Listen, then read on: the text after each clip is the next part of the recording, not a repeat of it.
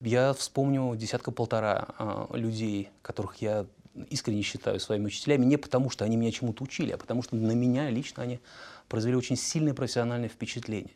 Если ты позволяешь себе в свои зимние каникулы поехать отдыхать, эта система тебя отвергает. Самое яркое событие, которое, э, вот, которое я вспоминаю, оно было связано с юридической ошибкой – если ничего в жизни тебя не интересует, кроме э, твоей профессии, скорее всего, успешным в профессии ты не будешь. Вам технические э, навыки и знания, которые вы получили в техникуме, пригодились в вашей профессиональной деятельности? Мы индустриальная компания.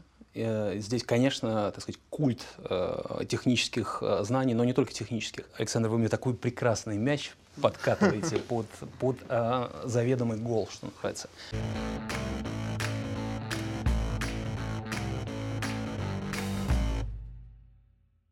Петр Максимов, директор по правовым вопросам компании «Русал».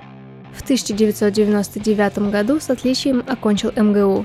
В 2001 году получил степень магистра в школе права Колумбийского университета.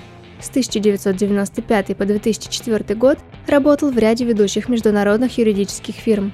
Milbank, Tweed, Hadley McCloy, Coudert Brothers, Debevoise Plimpton, Squire, Sanders и Dempsey – в 2004-2005 годах возглавлял юридический департамент инвестиционной компании Coalco AG и входил в состав совета директоров ОАО «Михайловский ГОК» «Металлоинвест».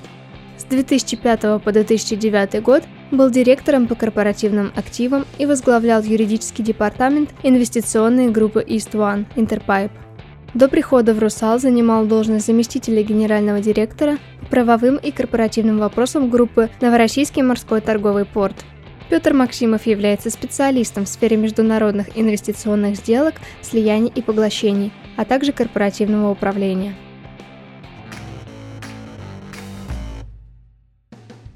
Добрый день. Здравствуйте, коллеги.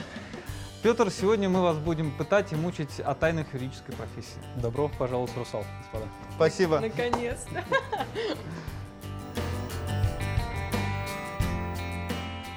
Петр, скажите, пожалуйста, а когда вы поняли, что вы хотите стать юристом?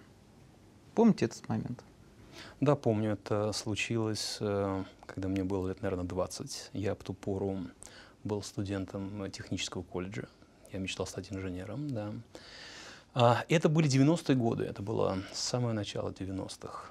И в какой-то момент уже было понятно, что техническая специальность не, не будет столь актуальна, скажем так, вот в новой России, которая возникала. И у меня были какие-то скорее романтические такие представления о том, чем занимается юрист, в чем суть профессии. Но вот этот какой-то романтический такой образ э, говорящего в суде красивые слова адвоката, наверное, вот э, в это время у меня в голове появился. А вы хотели стать именно адвокатом? Я не понимал, как устроена профессия. Да. И мне кажется, что большинство людей, э, которые учатся сейчас, тоже не очень это понимают. И в этом основная, мне кажется, проблема. Так что да, я не понимал. Мне, у меня образ именно адвоката в голове был.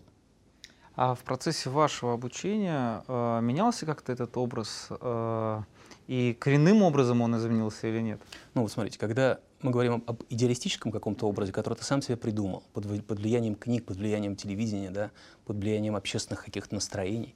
А, это одна история. И совершенно другая история, когда ты встречаешь этих людей вживую. А у меня случилось так, что с первого курса я пошел помощником юриста работать в американскую юридическую фирму, и тут ты видишь некое воплощение этого идеального замысла да, в какой-то в конкретном профессионале.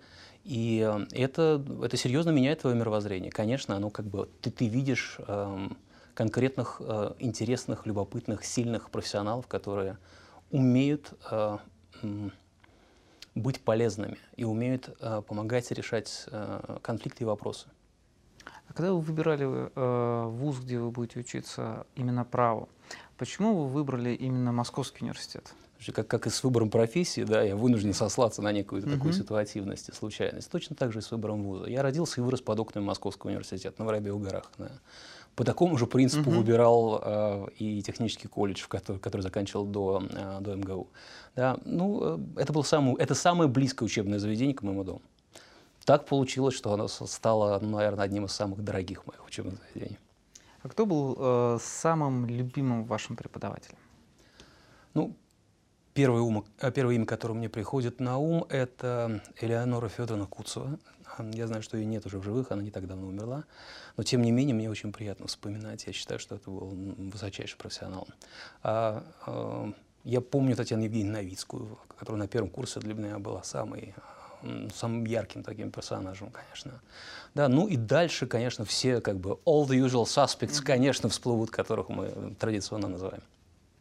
А как вы считаете, у юриста, у человека, который только делает первые шаги в профессии, а, у него должен быть один учитель, который наставляет его в праве, либо же э, их должно быть несколько. То есть один, например, помогает ему в практической деятельности, другой э, прокачивает его в каких-то теоретических аспектах и так далее. Прекрасный вопрос. Ну вот смотрите, мы все, пожалуй, да, за приверженцы традиционных счастливых э, брачных отношений. Но мало из нас, кто может похвастаться, что спутница его жизни — это первая встреченная с ним женщина, с которой он поцеловался. Наверное, нет. Да? Вот в этом смысле э, ну, трудно предположить, что у юриста должен быть один учитель. Не знаю, я, я вспомню десятка-полтора э, людей, которых я искренне считаю своими учителями, не потому, что они меня чему-то учили, а потому что на меня лично они произвели очень сильное профессиональное впечатление. И вот это как бы резонанс твоей э, души с, э, при встрече с, э, с этими людьми, вот это очень важная, важная вещь. И, конечно, с людьми нашей профессии вот этот резонанс очень важен, он достаточно часто встречается, у меня, по крайней мере. Вам довелось э, поучиться не только в России, да, то есть в МГУ, но и за рубежом. Это Колумбийский университет. Он самый. А, на ваш взгляд, какие основные отличия можно выделить э, по отношению к российскому юридическому образованию и образованию США? Ну, мне кажется, Александр, вы мне такой прекрасный мяч подкатываете под, под э, заведомый гол, что называется. Вот, э, я считаю, что то, чем занимается школа мастеров, то, чем занимаетесь вы, это ну, одно из фундаментальных направлений, которых очень не хватает вообще российскому образованию юристов. И как раз в разговорах о карьере, которую мы ведем с, э, на школе мастеров э, с нашими коллегами, один из вопросов мы как раз затрагиваем. В чем эти отличия? Я задаю, как правило, задаю этот вопрос студентам. И очень интересно, что практически никогда я не получаю тот ответ, который я сам считаю справедливым и правильным. А, говорят о, а, в первую голову, говорят об отличиях правовых систем и как следствие ну, изменения системы образования. Да. Континентальная uh, versus англосаксонская система, система права, да, своим образом трансформирует э, систему образования. Дальше говорят о том, что метод преподавания другой, Socratic метод, который не предполагает э, лекций, в принципе, да. А, когда ты приходишь с, с прочитанной лекции, уже приходишь обсуждать прочитанное. Да. Это тоже это существенное отличие, но я не считаю фундаментальными. Вот на мой взгляд, фундаментальное отличие заключается именно в том, что сам процесс образования в э, США – для, для начинающего юриста. Интегрирована система а, профессиональной, ну что ли, ориентации. Что я имею в виду? Значит, а, вот если мы посмотрим, кто преподает на факультете, мы увидим, что добрая половина факультета – это люди, которые активно практикуют. Да. Ну, скажем, мне первое а, лицо, которое приходит на ум, был профессор по курсу банкротства, профессор Миллер. Курс начинался в, в 7 утра и длился два часа. Потому что в 9 он уже был у себя на Уолл-стрит, и в, э, в юридической большой фирме он возглавлял как раз э, практику банкротскую. Да. Соответственно, представление о том направлении, которое может избрать для себя юрист, ты, ты получаешь из рук человека, который практикует.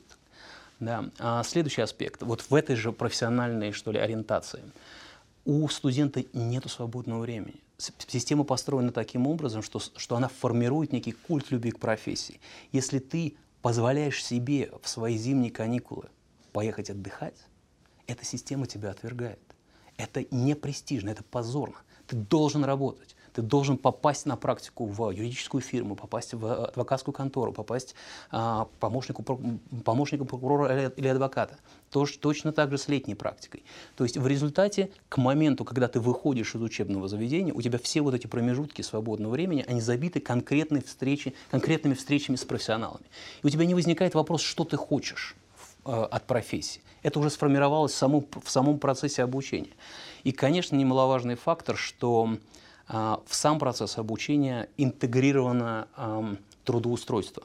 Вот конкретно на примере а, Колумбийской, Колумбийского университета, скажем, а, в Нью-Йорке проводится Нью-Йорк Job Fair, объединяющая а, вот, университеты Ivy League.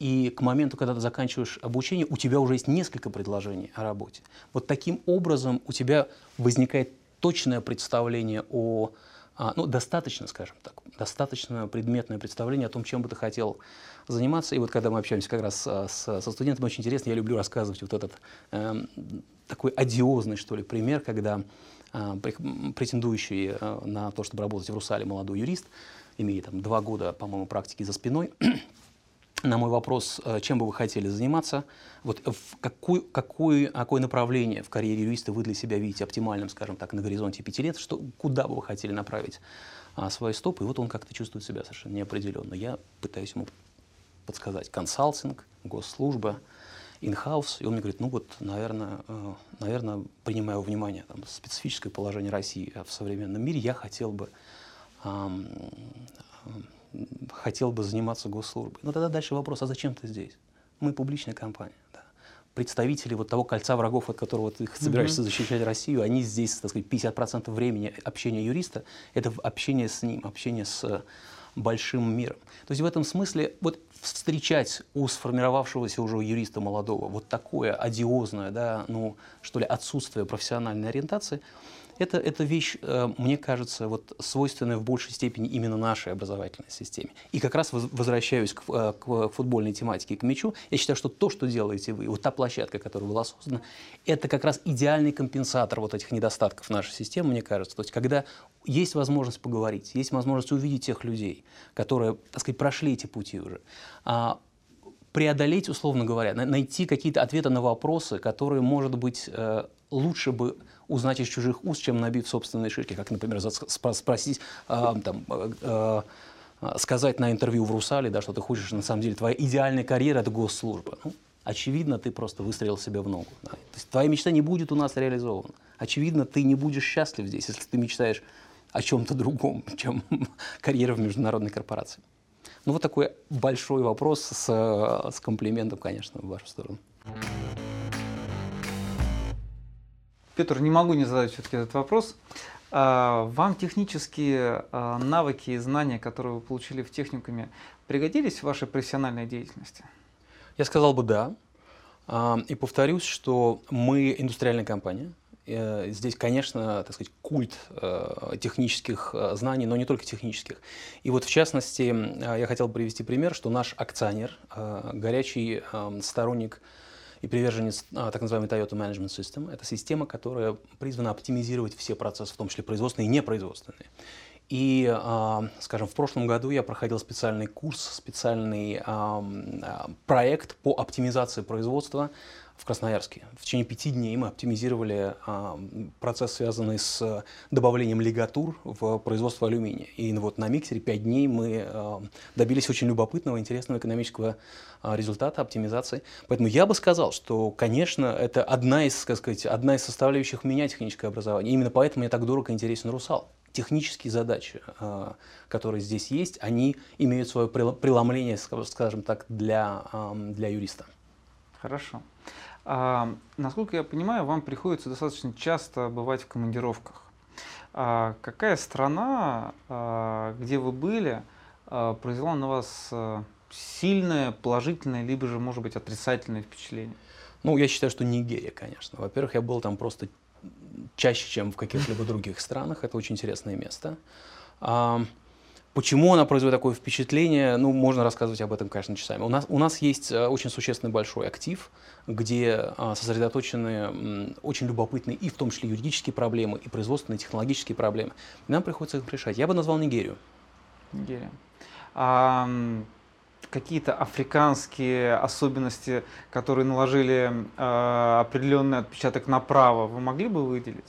Ну, вот смотрите, я, я бы сказал так, что я вижу глубокое родство между правовыми системами Нигерии и России. Конечно, а, есть, эм, есть национальный, есть специфический такой большой колорит. Есть своя специфика, связанная с положением международного инвестора в этой стране. Есть свои, а, свои странные ограничения. И вот здесь, ну, наверное, я бы как, сказать, как, как представитель компании, который ведет бизнес в стране, мне следовало бы поговорить о культурном своеобразии, об огромном там, культурном наследии, об уникальных а, духовных богатствах э, этой страны. Но мне, мне кажется, это, это вещи очевидные. Это свойственно кажд, каждому социуму, каждому этносу. Мы это видим везде. Но э, параллельно есть, есть такие э, вещи, которые препятствуют развитию бизнеса. Ну, вот, допустим, мы сегодня подавали, на моей памяти, в 20 раз заявление на визу, которое дается там, на несколько месяцев, и ты не можешь получить ее, там, допустим, даже на год и каждый раз ее продлеваешь, и каждый раз платишь деньги. То есть есть вещи, о которых надо говорить, на которые нужно обращать внимание. Это тоже производные от правовой системы. Система должна работать так, чтобы бизнесу было удобно. Ибо да, качественное положение бизнеса, удобство бизнеса это, – это производная, а, как сказать, это важнейший компонент благополучия населения страны. На ваш взгляд, сейчас э, основной тормоз развития российской правовой системы какой? Или какой-то вот сдерживатель? Сложные вы мне задаете вопросы. Вот смотрите, у меня здесь такой более мировоззренческий, более философский ответ. Значит, мне кажется, что а, наша цивилизация, она более поздняя. Но это очевидно. Допустим, первый университет в Европе появился, если мне не изменяет память, в X-XI веках. Это Балон, Балонский университет. Сколько лет Московского университета? 1755 год. Вот эти 700 лет для меня очень многое объясняют – Право, как мы уже сказали, да, это механизм, преодол... это способ решения, механизм решения проблем, способ преодоления, предотвращения конфликтов. Да. И вот для того, чтобы этот механизм а, должным образом возник, ведь мы же себя сополагаем и сравниваем с теми цивилизациями вот в правовом системе, которым гораздо, которые более, гораздо более старшие, старшие, чем мы. И да, мы можем, там, в случае с телефоном очень удобно привнести технологию, он будет работать без проблем. В случае с правом это не так это скорее будет выглядеть как вот э, эти, э, э, мраморный телефон старика Хатабыча, да, который да, в, свое, в свое время сделал прекрасно. Он, он из лучшего мрамора, но это не телефон. Вот в этом смысле я много вижу параллелей и в правовых институтах, и в роли права, и в значении права в России. Это проблемы возраста. Мы более молодая цивилизация процессы более поздно начали развиваться здесь. Конфликты, которые возникали, и механизмом преодоления которых и является право, они возникли, соответственно, тоже позже. Это многое объясняет. И я не хотел бы тыкать пальцем, говоря, что там, об отсталой России или великолепном Западе. Это, это вопросы мировоззренческие. Мы должны понимать, что э, времена не выбирают. Можете вспомнить, вы затронули тему счастья. Я не буду спрашивать, счастливы ли вы сейчас. Э, да. Я более чем уверен, что, скорее всего, да. А можете ли вспомнить, когда вы только начинали свою деятельность, какая самая счастливая минута у вас была вот именно в вашем таком профессиональном послужном списке? Прекрасный вопрос. Эм, значит, все-таки самое яркое событие, которое э, вот, которое я вспоминаю, оно было связано с э, юридической ошибкой.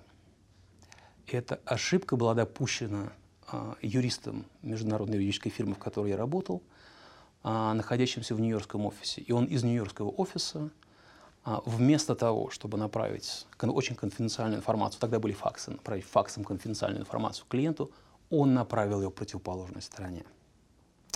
И вот такое случилось. Я был помощником юриста, и среди ночи я получаю звонок от партнера, который говорит, Петр, произошло ЧП.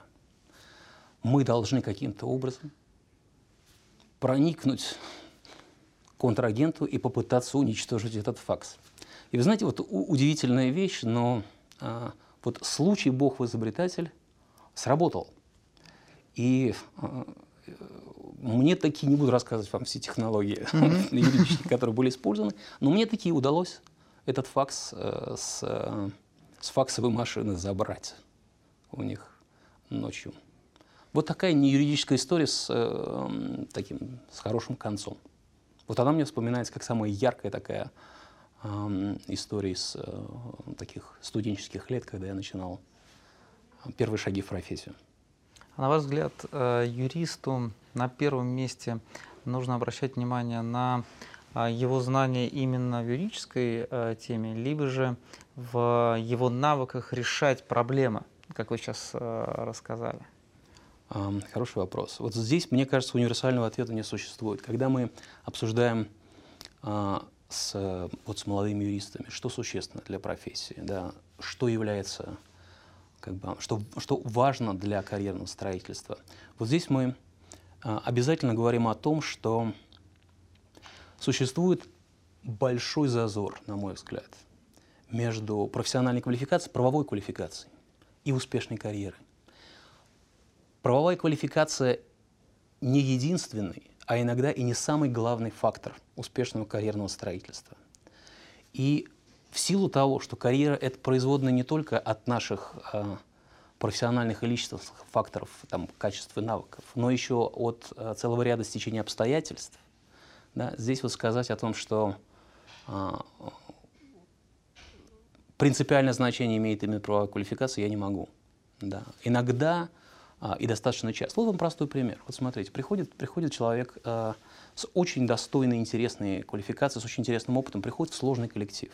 А мы, юристы, это же сообщество гениев, да, вот работать с гениями, с 40 гениями под боком, это не самое простое упражнение, да, и вот умение найти а, компромисс, иногда наступить на горло собственной песни, умение слушать, умение работать в команде. Вот эти факторы, например, для нас – где юридическая команда а, состоит из нескольких десятков человек, только сидящих в Москве, да, а управляем мы там полутора сотни еще юридических фирм, которые работают на нас э, в, по всему миру. Да, вот эти факторы и навыки очень важны. И мы как раз сами являемся той школой, которая там, способна исправить некоторые недостатки или пробелы в профессиональной квалификации юриста. Но э, то, что несет человек в себе на уровне культурном, на уровне генетическом, да, вот это, это да, там, дается с детства, это дается с воспитанием, и с этим сложнее. Скажите, пожалуйста, а, на ваш взгляд, а, каким коллективом сложнее управлять? Коллективом консалтинговой компании, либо же а, коллективом внутри а, предприятия? У меня будет такой нестандартный немножко ответ. Я считаю, что а, профессиональным юридическим коллективом управлять нельзя. Мне кажется, что вот специфика этого профессионального сообщества, что оно управление не допускает оно либо признает в тебе равного коллегу, который уважает своих коллег, который слышит их голос, и их голоса звучат в общем хоре, либо не признает. И в этом смысле никакие звезды на погонах не исправят э, как бы твоей ситуации, если ты с, ну, условно, с армейской э, выправкой придешь управлять юридической службой. Хорошо, то есть это фактически такая профессия дирижера. Трудно сказать. Ну вот смотрите, скажем, существенная часть моих коллег, с которыми я работаю угу. в Русале, а, обладают квалификацией в своих направлениях существенно более высокой, чем я. А, и сказать, что я ими дирижирую, я не могу. Я могу сказать, что я в какой-то момент могу являться более удобным проводником нашей общей консолидированной позиции правовой службы. А, в адрес, допустим, акционеров компании или в адрес руководства компании, это точно. Но сказать, что я ими дирижирую, я не могу. Это сложное профессиональное взаимодействие, да, коллективное, где, как я сказал, умение управлять, э, мне кажется, заключается в том, чтобы уметь отступать, уметь слушать и уметь консолидировать и объединять позиции профессионалов. Вам легко признавать свои ошибки перед лицом своих коллег? Как, как, как бы я ни ответил, да, мне кажется, это будет не совсем объективно. Хорошо было бы а, какую-то практическую ситуацию. Я думаю, что в принципе в нашей профессии вот места для ошибки достаточно много. И я их тоже делаю, и я их совершал. Э, то, что мне приходит на ум, я не буду рассказывать, но угу. что мне кажется существенным и что может быть а, интересно услышать тем нашим коллегам, которые сейчас смотрят в свои экраны, а, это то, что правильная технология производства, вот извините за такой натурализм, юридического продукта, правильная технология, она во многом оберегает и защищает от юридических ошибок. Что я имею в виду? Да? Вот коллегиальность, обсуждение всего того, что происходит. Оппонирование, создание атмосферы, когда коллеги могут друг другу оппонировать и не соглашаться. Вот это очень важная вещь. Вот именно за это мы, э, работающие в Русале юристы, очень любим эту компанию. Да. Здесь это есть, здесь культ, эм, скажем так, многополярности мнений, культ э, диалога. Э, вот такой ответ на вопрос по поводу ошибок. Тех, правильная технология работы над юридической проблемой является лучшей гарантией от ошибки. Хотя, хотя тоже не страхует, не, ну, не является как бы стопроцентной гарантией. Это лучший механизм предотвратить ошибку, но это не гарантия. Есть такое убеждение, что юридическая профессия — это очень стрессовое э, направление деятельности человека. И традиционный вопрос, э, как вы снимаете стресс, и есть ли у вас какие-то такие фирменные приемы, чтобы всегда сохранять э, хладнокровие, и при этом э, четко решать поставленные задачи? Ну, начну с конца. Мне хладнокровие не удается сохранять. Я все время, все время кип, закипаю. Да, вот то, что вы сказали по поводу, по поводу стресса, я с вами абсолютно согласен. Вообще профессия юриста и позиция юриста – это всегда позиция рядом с конфликтом. Да? Это суть профессии в том, чтобы преодолеть... Право – это механизм преодоления конфликтов, обнаружения как бы э, способов гармонизации позиций, преодоления противоречий. То есть юрист и конфликт – это очень близкие понятия, очень рядом находящиеся. И в этом смысле как бы человек, не имеющий достаточно высокой степени резистентности к агрессивной среде, к конфликтной среде, да, мне кажется, э, э, менее уверенно, менее комфортно себя чувствует в профессии, чем э, человек, для которого это родная стихия. Вот э, у нас хватает серьезных, интересных, любопытных юридических задач, а, в которых ну, случаются самые разные неожиданности, иногда такие печальные, тяжелые неожиданности, неожиданности с плохими последствиями. Да, и здесь а, я не могу себе представить технологию, как, а, как сказать, заставить себя не переживать, не волноваться, не эмоционировать. Все равно это отражается на нас. Но, как я сказал, вот именно технология общения с коллегами, коллегиальность, обсуждения, оно все-таки как-то а, нас примиряет, заставляет нас вот в совместном, а, в совместном порыве, в совместных усилиях а, добиваться результата. Итак, еще раз, еще раз здравствуйте. Здравствуйте. Будем сейчас задавать вам небольшие вопросы, откроем вашу натуру с другой стороны. Вопросы на самом деле очень простые. Вы отвечаете либо первый, либо второй вариант. Если вам ничего не нравится, отвечаете тот вариант, который вам кажется более уместным в данном вопросе. Или просто молчу. Да. Тишина. Итак, Солженицын или Довлатов? Солженицын. Хорошо. Алюминий или золото? Что за вопрос? Риторика чистая. Конечно, алюминий. Как непредсказуемо сейчас было. Хорошо. Борис Гребенщиков или Боб Дилан? Гребенщиков любимый мой исполнитель, конечно. А Боб Дилан? Ну, что я могу сказать? Он на втором месте. Ну, хорош тоже, да? Прекрасен, Просто да, Боб да, Дилана согласен. тоже люблю. Согласен. Итак. Реаби- Реабилитировали Боба Дилана. Хорошо. Евгений Суханов или Борис Пугинский? Ну, Евгений Алексеевич, конечно. Но с Борисом, э, Борисом Ивановичем у меня связаны самые такие сложные переживания в моей жизни, поэтому он, он где-то рядом. Очень, очень близко находится. Видите, как мы вопросы подбирали, Да-да. чтобы вот вы прям вот выбирали очень тяжело. Хорошо, непростой сейчас будет вопрос. Написать эссе об управлении юридическим департаментом или отправиться автостопом в Лос-Анджелес или Нью-Йорк? Ам, Автостопом я еще не путешествовал по, Никуда? по штатам, не путешествовал, по штатам. поэтому. А э, эссе об управлении юридическим департаментом, мне кажется, этого полно в интернете, это достаточно такая Поэтому рас- распространенная. Конечно, Лос-Анджелес, конечно, автостоп, конечно, да, да. все, друзья, теперь это Ну, при будем условии, что вы смотреть. составите мне компанию. Будем смотреть новые фотографии на Facebook. Вы есть на Facebook? Конечно. Ну все. Приглашаю вас к себе на Facebook. Спасибо большое. Пользуясь случаем. Итак, последний вопрос. Опыт работы или огонь в глазах? Опыт, опыт. Работы важен, да? Обращаюсь ко всем студентам. Опыт работы это важно. Надо стараться наверстывать. Спасибо вам Согласен, большое. спасибо вам. На ваш взгляд, какие качества а, очень важны для юриста? Вот без каких качеств а, реализоваться в профессии просто невозможно. Ну, одну из них мы только что назвали. Я считаю, Мгм. что резистентность к агрессивной Мгм. среде – это важная вещь, да. В той среде, в которой работаю я, корпоративное право, да, и работаю внутри корпорации, конечно, а, социальные качества и навыки очень важны. Очень важны социальные качества и навыки. Вот уме- умение общаться с коллегами, умение слушать, да, умение иногда признать свою неправоту. Вот социальный фактор, социальные коммуника- коммуникативные навыки очень важны. Мне кажется, вот э, эти вещи существенны. Ну и оговорюсь, что вот смотрите, э, как, как мы сказали, что карьера производная от слишком большого количества факторов и обстоятельств, чтобы можно было там на основании, э, предположим, прочитанной лекции успешно построить карьеру. Да? Очень важны э, такие вещи, как э, широта кругозора, да? сфера интересов человека. Вот мы общаемся друг с другом и видим друг друга в, в работе чаще, чем членов своих семей. Да? И мы не целыми днями сидим, уткнувшись в компьютер или проводя за э, анализом законодательства или в битвах в суде. Нам приходится общаться друг с другом. И вот эти, вот э эти контакты, которые возникают, не сугубо профессиональные, а просто личностные контакты, они очень важны.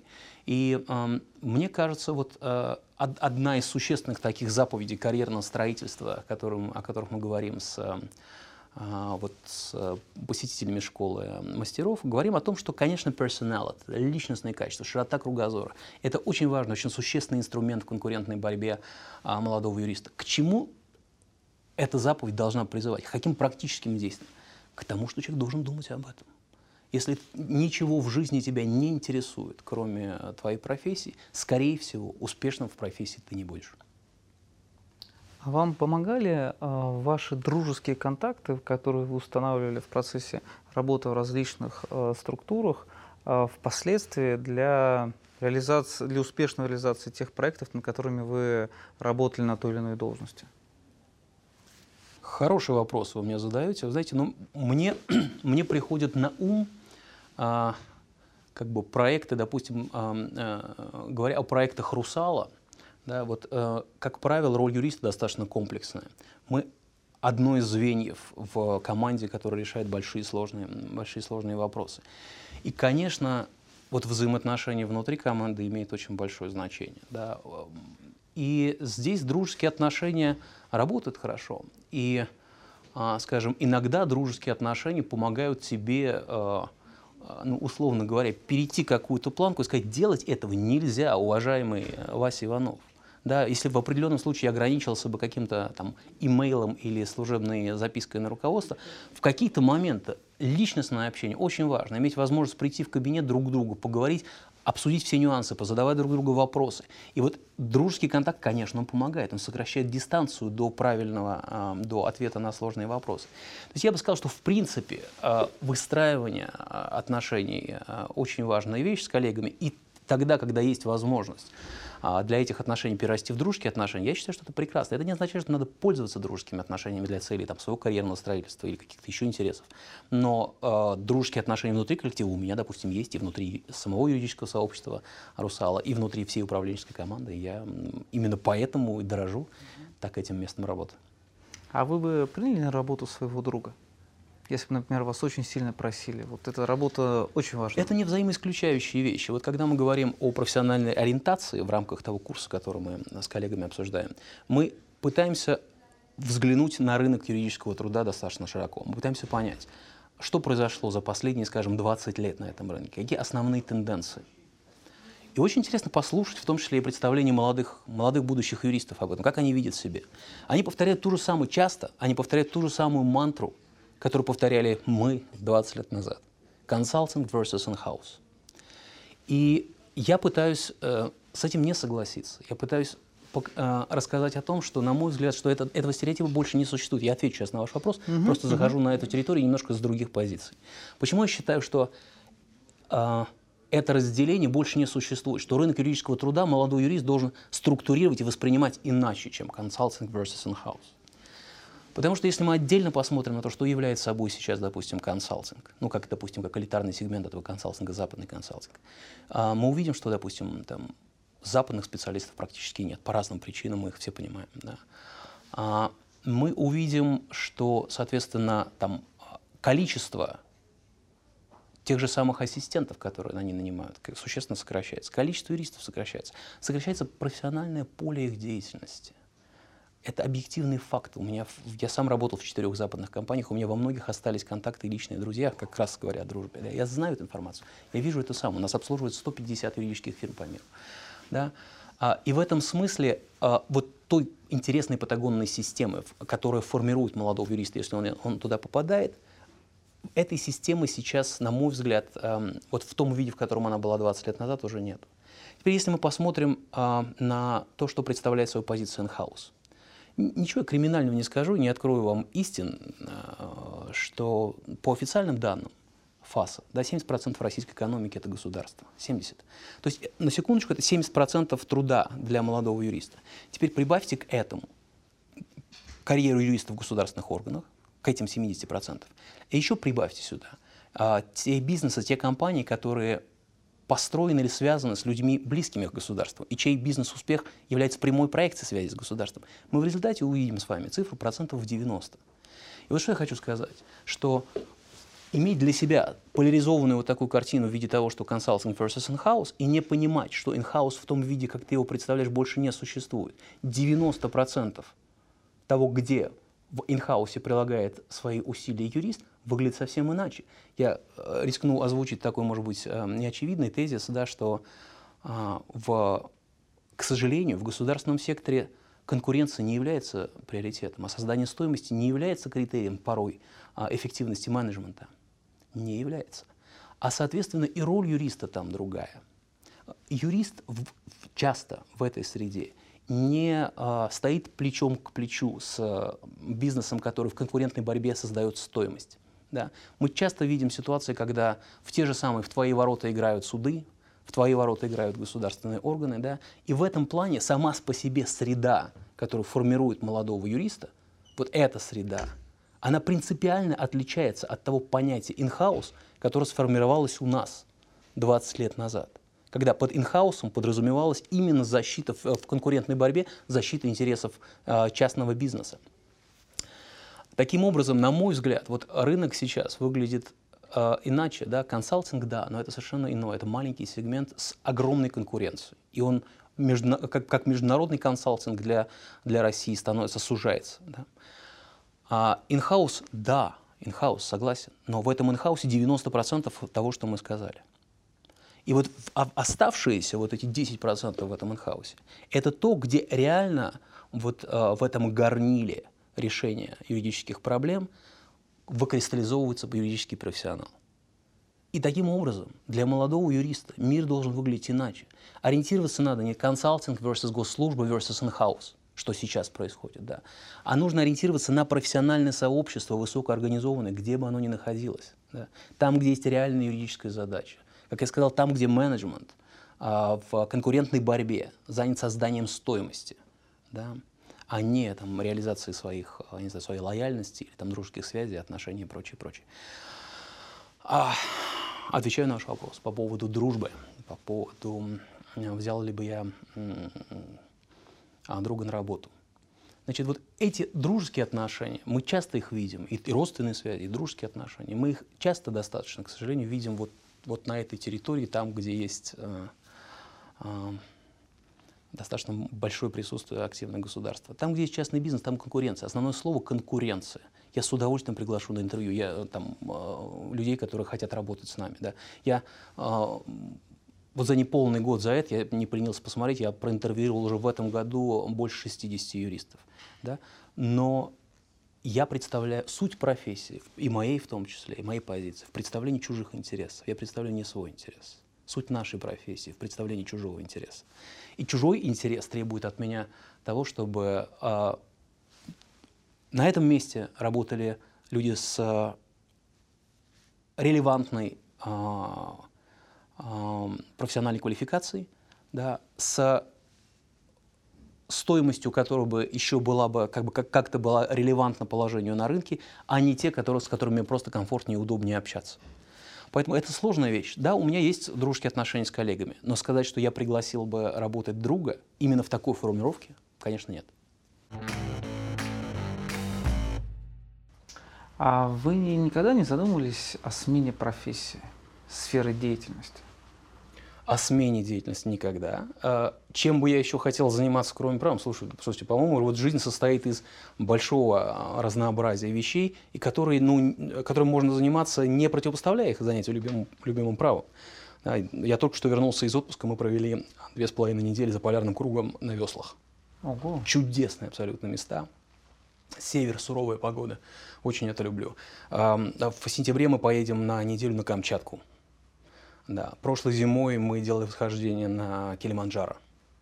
Да. Мы с вами поговорили сегодня о театре, мы Мгм. поговорили о литературе. Нужно ли это противопоставлять праву? Мне кажется, нет. А, но чем бы я еще хотел, хотел ли бы я заниматься еще чем-либо, кроме прав? Нет, профессионально нет. Больше того, я вам скажу, вот любопытное такое наблюдение, которое у меня у самого осталось от своего детского увлечения театром. В течение четырех лет в юношеском возрасте я э, занимался театром. Я ходил во Дворце пионеров, там был прекрасный абсолютно театральный коллектив.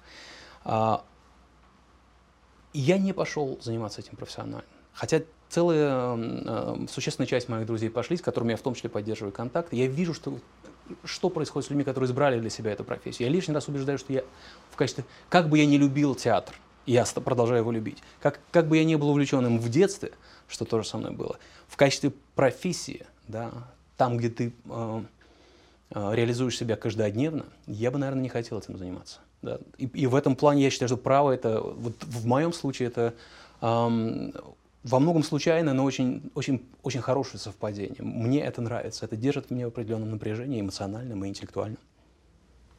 Мы сегодня говорили с вами про юридических консультантов. 150 э, по всему миру, с которым вам приходится работать. А с кем-то вам все равно приходится расставаться. И э, вот что должен сделать неправильно консультант, что приведет к расставанию? Знаете, у нас были случаи э, расставания с консультантами. Э, Как вы понимаете, я там раз- э, распространяться об этих случаях э, сильно не могу. Но в общем и целом, а, я сказал бы о том, что главное, а, главный закон, который действует для консультанта, выражается в одном слове. Это конкуренция. да. Вы конкурируете по огромному количеству факторов. Конечно, опыт, конечно, стоимость, конечно, релевантность вашего опыта тем задачам, которые есть у вашего клиента. А мы очень сложный клиент с уникальными задачами. В этом смысле стать к нашим консультантам непросто. Да, в тех случаях, когда мы имеем дело с достаточно стандартными а, линейными проектами, где квалификацию имеет там, большое количество юридических фирм, да, там десятки участвуют одновременно в тех конкурсах, которые мы проводим. Но иногда бывают задачи совершенно уникальные. Ну, приведу вам пример. Мы залистингованы на гонконгской бирже. Это накладывает на нас э, большое количество различных ограничений, связанных с комплайенсом, да, с э, выполнением требований э, гонконгской биржи, связанных с выполнением кодекса корпоративного управления. И есть взаимоотношения с регулятором, которые постоянно возникают, и ты должен большое количество своих действий и решений согласовывать с ними. И в этих вопросах большого количества консультантов найти сложно. По некоторым уникальным вопросам, например, вопросы композиции э, совета директоров и допустимых отклонений от э, тех требований, которые есть, не так много консультантов, которые могут дать вам качественный совет. То есть часто мы сталкиваемся с вещами, когда, а, когда конкурс проводить достаточно сложно, хорошо бы найти хотя бы одного, кто в этом хорошо понимает. И вот здесь задача юриста не ошибиться. Да? То есть, с одной стороны, действительно мы делаем все исключительно на а, основе конкурса, с другой стороны, когда мы выбираем, извините за опять же натурализм, когда мы выбираем врача, мы не выставляем врачей в ряд и выбираем из них самого дешевого, правда? Для нас здоровье важнее. Вот мы именно тот клиент, для которого здоровье очень важно. И я думаю, что благодаря этому оно, слава богу, в хорошем состоянии. Хорошо. И завершающий вопрос.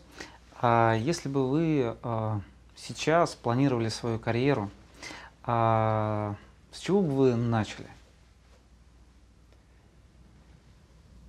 Ам, Вот на одной из встреч, которая происходила в, Мгм. в вашем форуме, ко мне подошла молодая коллега и брала у меня интервью. И она мне задала очень интересный вопрос, который, мне кажется, вот созвучен тому, что спрашиваете Мгм. сейчас вы. Она говорит, вот, Петр, представьте себе, что вы, вы сейчас студент-первокурсник. Мгм. А, и что бы, какой бы совет вы сами дали себе первокурснику, вот с высоты там, или не очень Мгм. высокой высоты вашего сегодняшнего положения? Я был как-то так вот, ну, несколько ошарашен этим вопросом. А, и я а, ответил следующим образом. Как ни странно, в моей судьбе именно это произошло. То есть вот тогда, когда я был первокурсником, ко мне, вот у меня случилось так, что э, возник человек, который дал мне очень нужный, профессиональный совет, такой, которого бы, условно, там, цене которого я и сам бы себе не дал. И он заключается в следующем, что, как мы с вами сказали, юрист станет таким, каким будет профессиональная среда вокруг него. Ты есть производная от этой профессиональной среды. И твоя задача попасть в эту высокоорганизованную профессиональную среду и стать ее частью. И путь в профессию лежит только через высокоорганизованное профессиональное сообщество. Да? Вот, на мой взгляд, это самый, э, самый э, важный, самый существенный совет, который я мог бы, который я мог бы дать.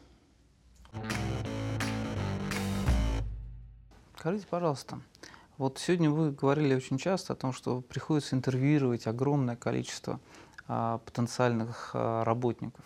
Какие а, наиболее типичные ошибки вы могли бы выделить? Немножко уже касались сегодня. Какие такие типичные заблуждения ну, здесь, здесь есть несколько вещей, которые э, я формулирую для себя в двух таких разделах. Мы, говоря о, вот, об, о интервью, о процессе общения с профессионалом, мы их формулируем как две такие категории. Do's and don'ts. Вот что нужно делать обязательно, что делать нельзя никогда. Если вы говорите мне про ошибки, это как раз вот эта категория don'ts. Вот то, чего делать нельзя. А, мне кажется, из существенных, из важных вещей а, нельзя а, говорить о деньгах до той поры, пока тебе не задали соответствующий вопрос. Должна быть манифестирована твоя профессиональная мотивация, а не денежная. Это важная вещь. Да, к сожалению, молодой юрист часто не, не принимает этого внимания. А из того, что делать категорически нельзя. Ни в коем случае нельзя говорить плохо о своем работодателе прошлом. Да, вот как мы с вами сказали, суть профессии в представлении чужих интересов. Как только ты использовал хоть какой-то компрометирующий, э, э, компрометирующую риторику в отношении своего э, прошлого клиента, а работодатель для юриста это клиент, да, для меня это говорит о профессиональной непригодности. Точно так же, как и для большинства моих коллег. Это, это очень важное табу. Да. Ну и э, чтобы не утомлять вас таким длительным ответом. Еще, конечно, ну, есть какие-то просто стилистические вещи, которые иногда там, приятно слышать, когда там, молодой коллега говорит, а чем я у вас буду заниматься? Вот нельзя сказать, чем я у вас буду заниматься. Вот э, я вам рассказал, сколько про, проинтервьюировал э, людей в этом году, а спросите меня, сколько их мы наняли. Да? При такой конкуренции за интересную работу в первую голову, которая тебя и сформирует как профессионала. Вот мы, э, сказав об одной из карьерного строительства, я ее упомянул, да, еще одной такой важнейшей заповедью карьерного строительства, на мой взгляд, для молодого юриста является вот следующая истина, что молодой юрист станет таким, какой будет профессиональная среда вокруг него. То есть нет другого пути в профессию, кроме как через высокоорганизованное профессиональное сообщество. И тот, кто это понимает, он понимает, что он конкурирует здесь, за это место, за то, чтобы получить доступ к этой интереснейшей а, юридической работе. Как вы считаете, юристов а, в современных сериалах, фильмах, книгах а, правильно изображают? Вообще есть ли какое-то такое произведение, которое бы вот вы сказали, что я прочитал, это действительно юрист, это действительно так и происходит в жизни? Во-первых, я не могу точно претендовать на э, какие-то знания в, в области того, как изображается в современном там, искусстве, условно скажем, mm-hmm. роль юриста. Ну, конечно, я за этим не слежу. А, на последнем, кстати говоря, очень интересно, на последнем юридическом форуме в Петербурге одна из панелей, которая была устроена, она была посвящена именно этой да, теме. Да. Отображение образа юриста в российской, там, в современной культуре. Я себя специалистом в этом не считаю, поэтому здесь с умным видом промолчу. А, и второй как бы, компонент этого ответа я бы сказал следующим образом. Вот думая о самых ярких юристах, которых мне приходилось встречать в свою жизнь, я не могу не обратить внимание на их абсолютное разнообразие и непохожесть. Да? И сказать, что вот есть какой-то правильный образ того, как это должно быть изображено, а, ну, мне кажется, это все равно, что, как сказать, а, ну, искусственно ограничивать это цветущее, разнообразное очень пространство. Ну, давайте я коротко расскажу угу. вам о том, что это такое. Значит, Тайшетский алюминиевый завод – это одно из, наверное, самых современных а, из самых передовых а, предприятий в алюминиевой промышленности мира. Это новый завод, который был построен. Помимо самого алюминиевого комплекса, который мы здесь видим, производства, был построен точно так же город для, а, для работников предприятия. Это реально воплощенный проект, построенный нашими руками, которым мы особенно гордимся. Ну, как, как вы можете представить, не единственный. Угу. Помимо этого мы можем пройтись по, Давайте, по офису. Очень я, интересно. Я с удовольствием вам покажу. Ну, вот различные награды, которые вы видите здесь, да. по разным поводам. Как правило, вот эти tombstones, да, это а, те а, знаки, а, которые там собой м, отождествляют большие крупные сделки и награды, которые он сделал или получил, получил «Русал». К моему большому сожалению, здесь отсутствует самая важная награда – это победителю конкурса юридических департаментов России. Ну, надо отыскать. Ну, мы обязательно его поставим сюда. Хорошо. Да, он, он у нас есть. Да, а, карта, на которой присутствуют эм, основные, не все, но основные а, наши производственные площадки, как вы видите, да, ну вот э, соответствующими знаками помечено на каждом континенте наше, наше присутствие. Петр, большое спасибо за интересное интервью. Нам очень понравилось. А, Большое раз... спасибо вам, Александр. Было очень спасибо. здорово. Мне кажется, мы о многих важных вещах сегодня поговорили. Приходите еще. Обязательно еще раз придем. И, коллеги, спасибо за то, что смотрите нас. Подписывайтесь на наш канал. И помните, что юристы тоже люди. До свидания.